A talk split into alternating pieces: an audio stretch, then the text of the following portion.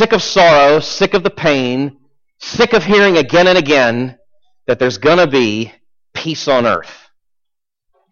Now, some well meaning but mistaken critics have heard those words and thought that to be an agnostic declaration, a skeptical, bitter sort of expression of abandonment and where are you, that, that sort of thing. That's not it at all.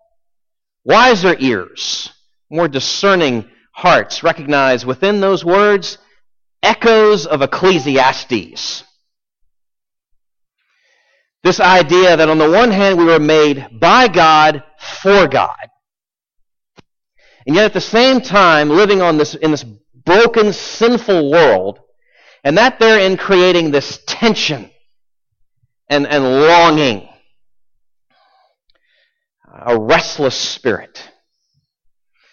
You may not be a U2 fan, and that's okay. But that is your heart's condition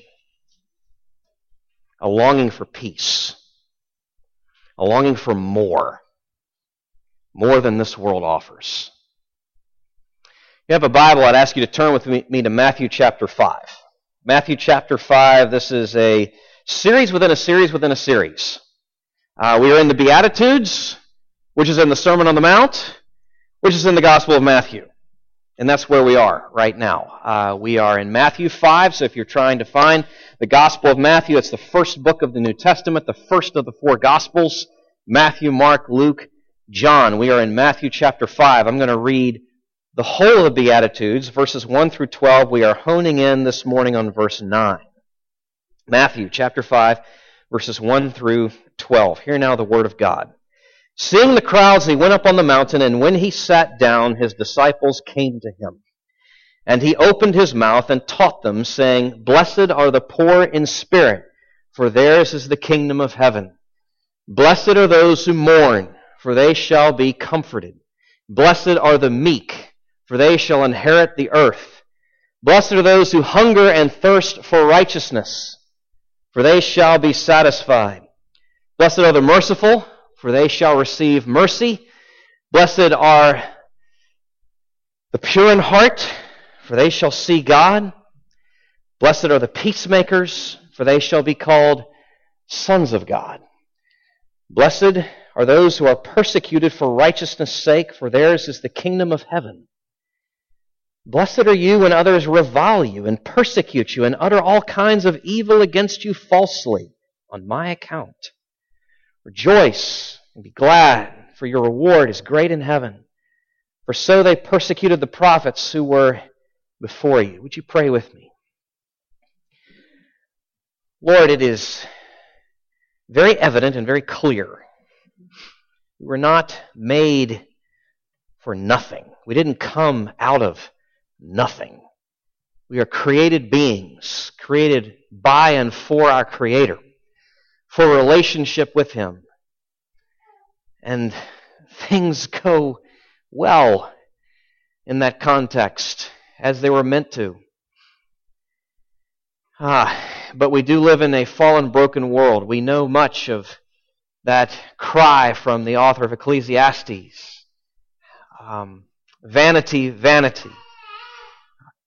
Oh, that, that meaninglessness, that sense of longing and and, and tension and restlessness. We long for peace, whether or not we can articulate it or not, whether we know it or not. That is what's going on there. And we, we ask that you'd help us understand something of what that means, the implications of that for a relationship with you and a relationship with one another.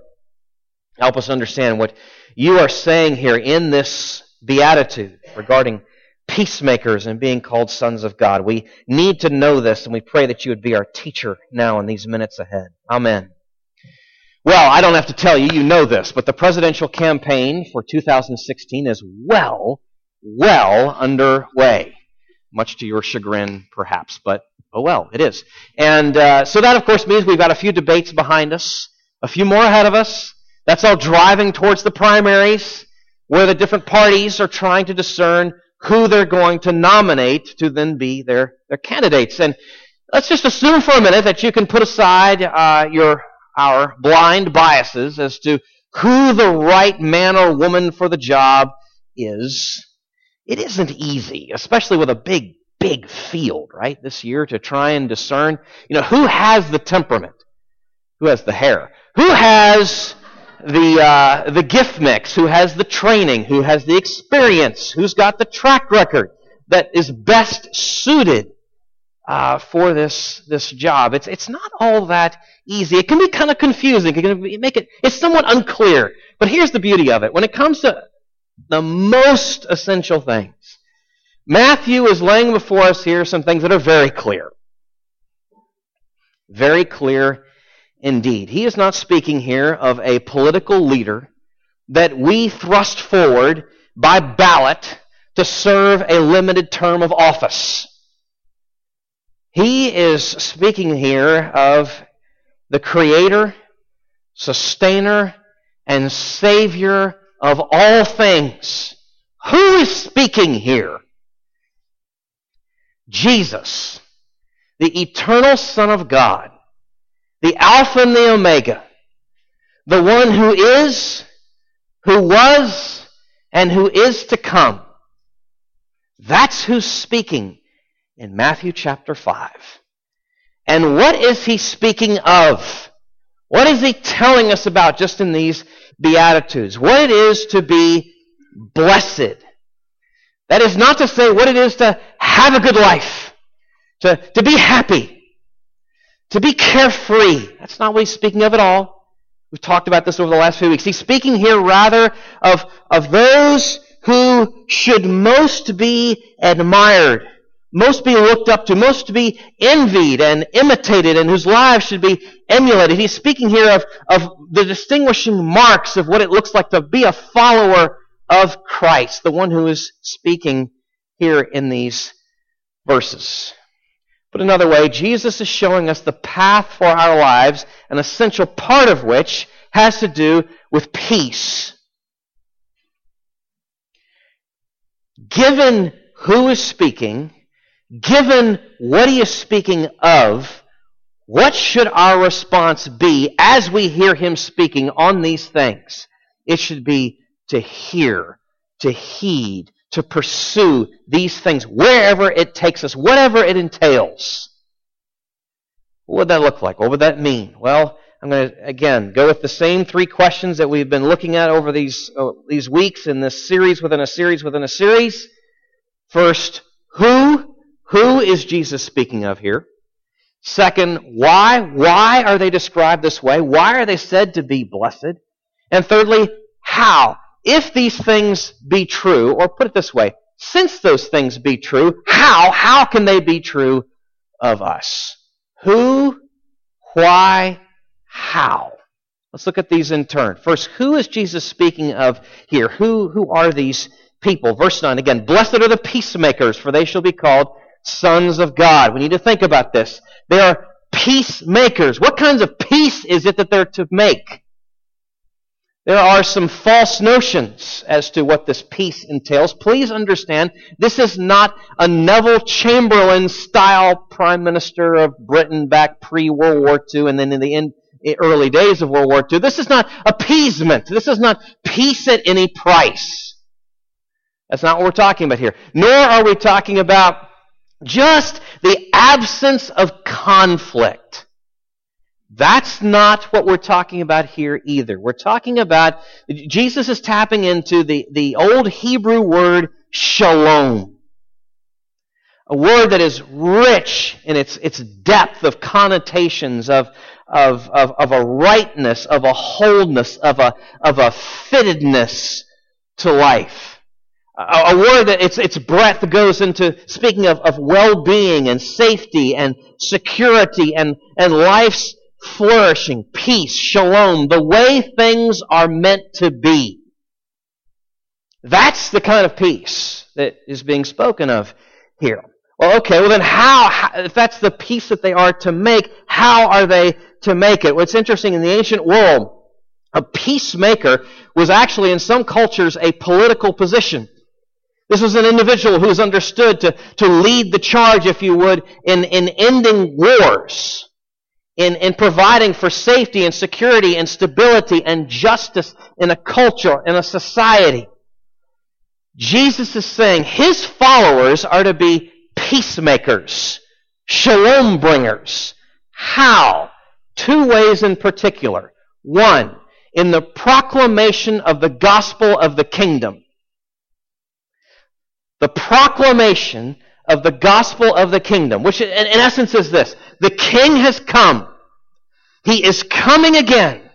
And this fallen, broken world order that we are so accustomed to living in is coming to an end.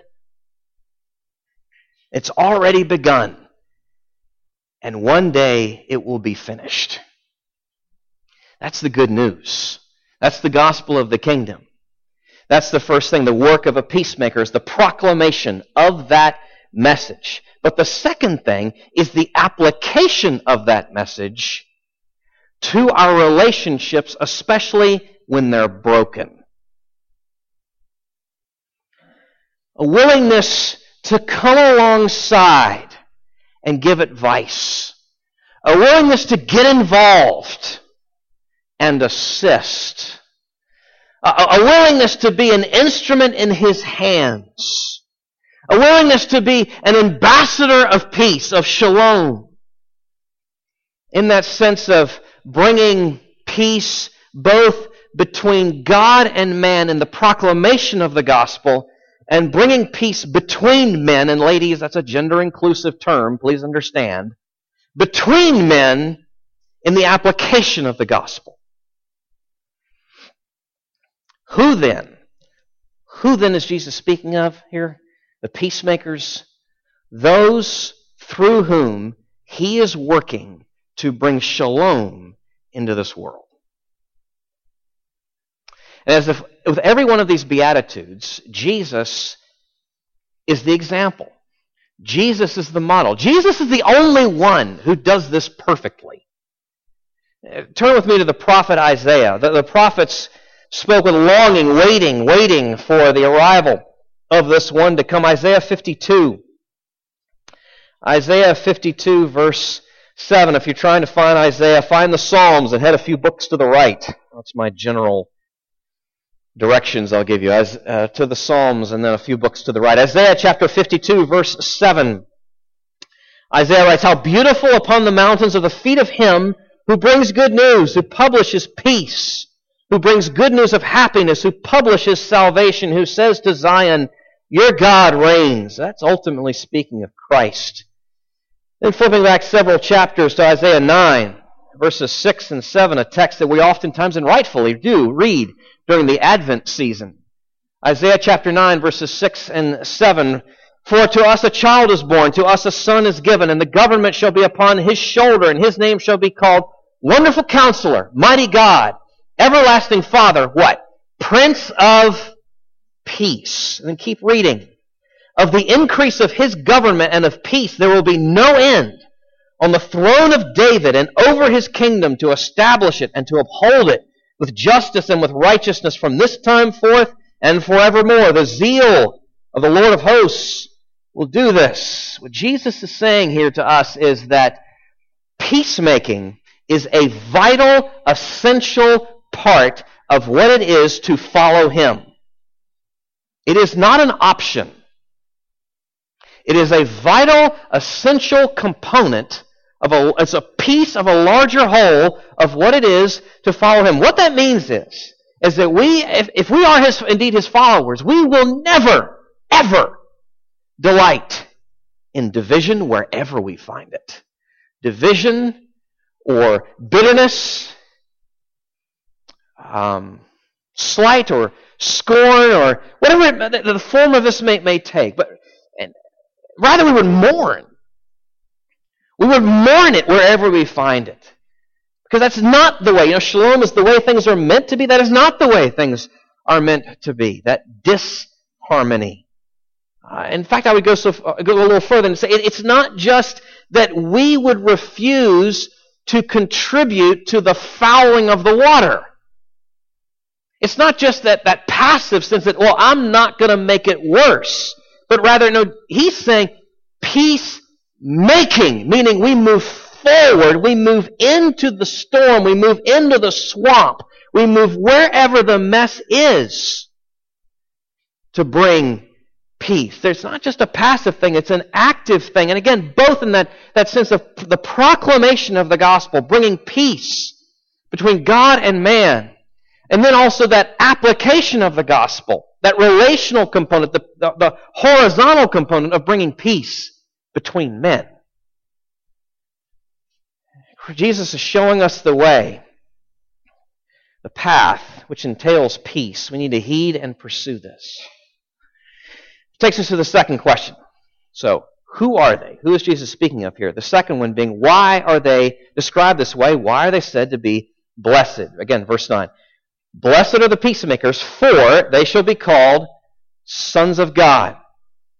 They are blessed. They are held up in this way because they are going to be called, named, understood to be sons of God. And again, ladies, please understand, Greek scholars will tell you, anyone worth their salt, this is a gender inclusive term. So really it could be translated sons and daughters of, of God. Okay? So, with that in mind, what is this about? Again, it's worth wrestling with. It's, it's, it's much better than we think. It's not as we might expect what, what this entails. In, in, the ancient, in the ancient Jewish context, to, to speak of the sons of God, for Jewish Jesus' original hearers, they're likely going to be thinking he's referring to Israelites because that's oftentimes what the, that term meant in the Old Testament. Just a referral to the Israelites, to the people of Israel. Well, Jesus is clearly expanding the boundaries here, which is clearly going to be somewhat troubling to his original audience there in a first century context. And by the way, if there are any zealots listening in, that is to say, those political revolutionaries who were resisting the Roman occupying army, well, they're just not, they're not just going to be troubled. They're just going to scorn and reject this outright. This is much better, much better than Jewish, ancient Jewish expectations. And by the way, it's also much better than our own modern expectations as well. Because we hear this, and we put, we, we hear it through a, through a filter, through a, we see it through a grid. Blessed are the peacemakers, for they shall be called sons of God. And the way we hear this and the way we think this, because we're so works oriented, we think what Jesus is saying is, oh, well, then the extent to which I do this, he'll love me. The extent to which I am a peacemaker, I then have peace with God. And that's not what he's saying here at all. I mean, think with me. If our peace with God hinged on the degree to which we were peacemakers, how much peace with God do you think you would have? None. None. Not if you're honest. No, this is so, so much better. For starters, Jesus is speaking, it's made clear in verses 1 and 2. Jesus is speaking to people who are already his followers. He's speaking to his disciples. He's speaking to people who are already citizens of his kingdom. And he's saying to, to know and to love God as the author of peace is a beautiful thing. And Paul speaks of this in Colossians chapter 1. If you want to turn there with me, if you need an acronym, if you need some landmarks, General Electric Power Company, or as uh, one of our deacons taught me years ago, Gentiles eat pork chops. Uh, Galatians, Ephesians, Philippians, Colossians. Colossians chapter 1. I said that and I can't seem to find it. But um, Colossians chapter 1, verses 15 through 20. This is speaking of Jesus. He, He is the image of the invisible God, the firstborn of all creation. For by Him all things were created in heaven and on earth, visible and invisible, whether thrones or dominions or rulers or authorities. All things were created through Him and for Him. And He is before all things. And in him all things hold together, and he is the head of the body, the church. He is the beginning, the firstborn from the dead, that in everything he might be preeminent. For in him all the fullness of God was pleased to dwell, and through him to reconcile to himself all things, whether on earth or in heaven, making peace by the blood of his cross. To know and to know, to know and to love God as the author of peace is a, is a beautiful thing, and it's even more, it's to be called his children. I was thinking about this this morning. I'm going a little off my notes here because I, I haven't, I want to drill into this a little more. But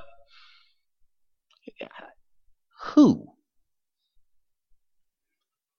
Blessed are the peacemakers, for they shall be called children of God. By whom?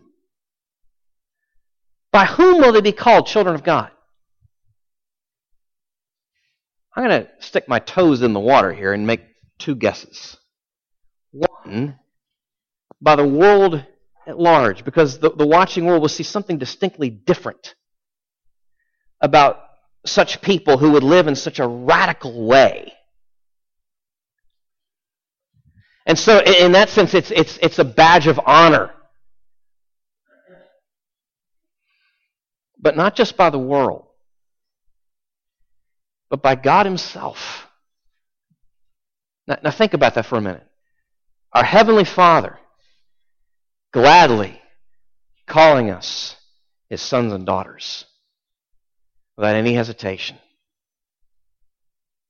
Gladly, gladly calling us son, daughter, mine, mine. Beautiful thing here is, is that, you know, like ch- little children tend to do, what we're being called to do is, is to do as we see him doing. To walk in his ways, to walk, to follow in, in his footsteps. As uh, John Broadus, a 19th century preacher, put it, there is no more godlike work to be done in this world than peacemaking. Whether you want to think in terms of that, that vertical or that horizontal. Why, why, then are these people described in this way? Why are they said to be blessed? Because they're called sons of God, sons and daughters of, of God.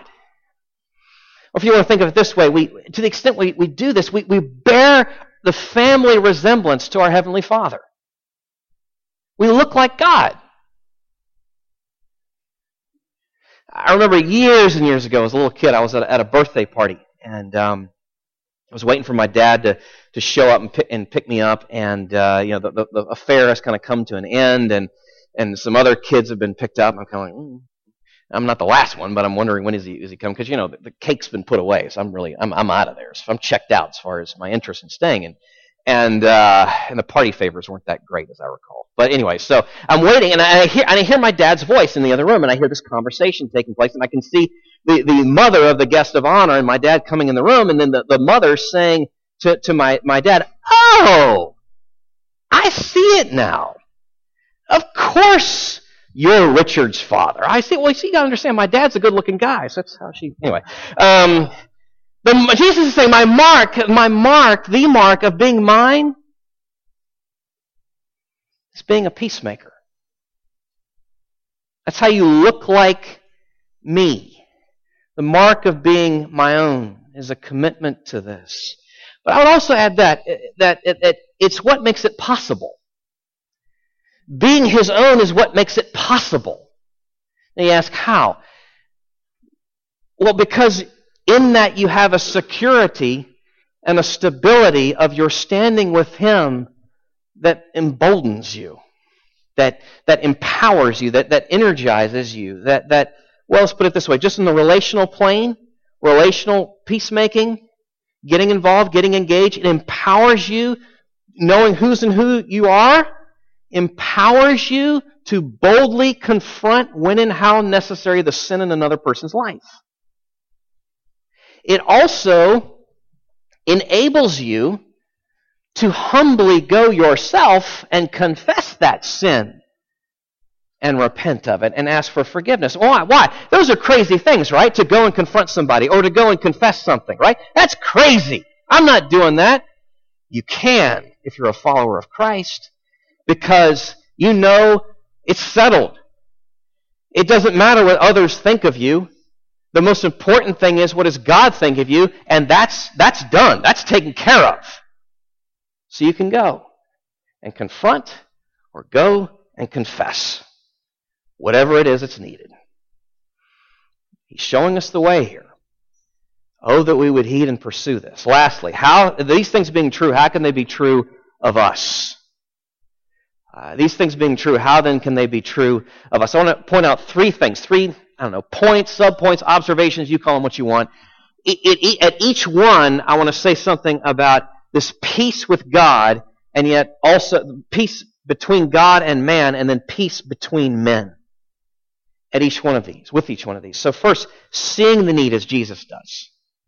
Seeing the need as Jesus does that, that every man, woman, and child has to have peace with God. To see that need, to understand that that's what they've been made for, and there are eternal stakes involved. So to see the need. Also, to see the need in terms of the need for peace between us on, on the horizontal plane as well. Especially, especially if we are professing Christians, especially if we are followers of Him, because He tells us so plainly that there's so much at stake when it comes to the way we do and do not love one another is the basis upon which the world will assess whether or not the gospel is even true. So, seeing the need for peace with God, seeing the need for peace with others, seeing the need and counting the cost, again, just as Jesus did. Seeing the need and counting the cost for peace with God, that others would have peace with God, being, being willing to be burdened for the souls of others. To actually care about that. To be burdened for their eternal future. To be willing to take the initiative in conversation to go maybe a little past the weather and sports center. To break the mold. Because there's more in play to count the cost, that others would have peace with God, to count the cost, that others would have no peace between, between one another. Because, you know, many of us are, are too lazy for that. We're not willing to do that. We're not willing to go there. We would prefer comfort than the hard work of the biblical, relational, horizontal peacemaking. So much so we will let a friendship die instead of going there. Jesus is saying, No, my friends, you must have another vision. Another vision for relationship with one another. So seeing the need and counting the cost, and, and lastly, refusing to settle. Again, as Jesus does, refuses to settle. When it comes to what it means to, for peace, others would have peace with God, that we will not cut corners. We will speak of the need for both faith and repentance. And to our postmodern friends that we love, we will say, that Jesus is the only hope and not one among many. When it comes to peace with one another, again, not being willing to cut corners, not willing to just, to, to, take it easy, uh, but to be willing to, to, to risk being misunderstood, being willing to listen, willing to sympathize, to empathize. How can these things be true of us? What Jesus is speaking of here. Blessed are the peacemakers, for they shall be called sons of God, to see the need, to count the cost, and to refuse to settle. And by the way, there's something fundamental to all of those three, without which they will crumble and they cannot stand. And that is, we have to be made new. We have to be made new because we have to be able to see ourselves, to see one another, to see these, all these situations that I'm unpacking before you, to see all this in a, in a completely new way. In an, I might say, an unearthly way. Um, peacemaking is demanded of Christ's followers. It is also only possible for his followers. So then to do that, we have to do something that I've been alluding to over the last several weeks, and that is we've got to trace back through the Beatitudes. Because see, the only way we're going to have a heart for peacemaking, whether it's the vertical or the horizontal, the heart for making the, the restoring of shalom, the only way that's going to happen is to have a heart of meekness. Going back to the third beatitude. A heart that is, that is, is not um, all about a life that is not all about grasping and clutching and getting what you can and worried about what others think about you and all. No. But the only way you can be a, have a, a heart of meekness is to go, you got to go one up the Beatitudes, is to have a heart that's mourning your sin, that's broken over it. Well, the only way you can do that, got to trace up again, is to be poor in spirit, to recognize your spiritual poverty. So we've got to trace back through the Beatitudes in order to have this new heart, this new heart's under, understanding. Again, Jesus is showing us the way here. Oh, that we would heed and pursue it. Let me, let me end on this. Um, and it's a long ending, but uh, hang on. Um, I want to come back and, and, press on something I said a moment ago. It, it's something of a bold statement, but I'm, I'm to. I, I want to say it again because it has to be said. Peacemaking is demanded of Christ's followers, and it is ultimately only possible for his followers. It is both demanded of his followers and is ultimately only possible for his followers. Now, the world's view is completely different. The world would tell you, do a survey, go ahead. This is what you're going to find out. Some of you may be thinking this right now. So bear with me. The world's perspective is this it doesn't matter what you agree on, as long as you agree on something. It doesn't matter what you're unified on, as long as you're unified on something. I want to be as clear and as kind as I can be in assessing that. That is woefully naive. It matters a lot what you're unified over. Oh, does it matter a lot. Let me tell you the story of Laura Waters Hinson. Laura Waters Hinson. Coming out of college, she's engaged to her sweetheart. Everything's set. The, the wedding date's set. Everything's bought. All the reservations. Yep, got it. Her fiance gets cold feet. Backs out. Financially, this is a disaster. Now she, she ends up selling her dress on eBay. She has to reimburse the bridesmaids for all the dresses. You got all kinds of deposits being lost, and her heart is broken.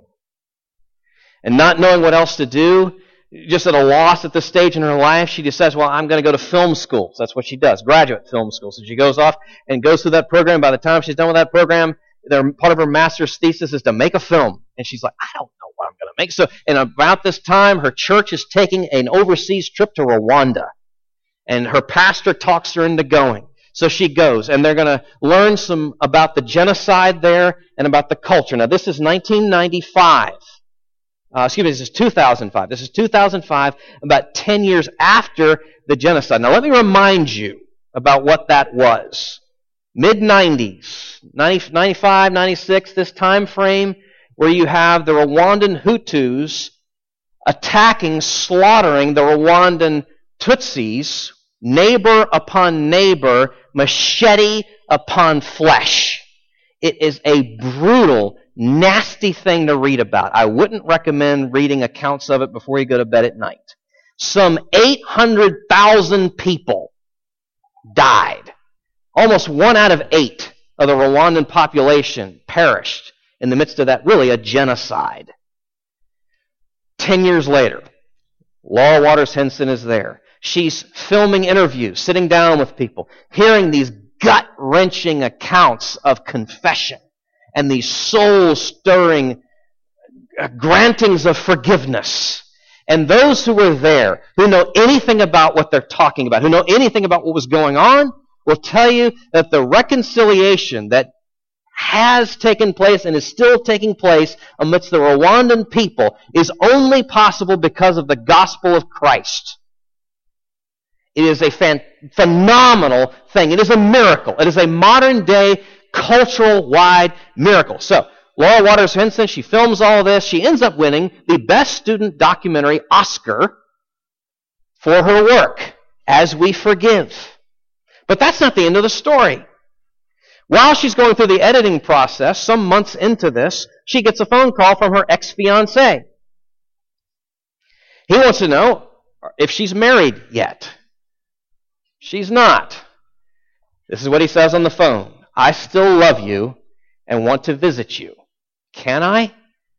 She says yes. They get reacquainted.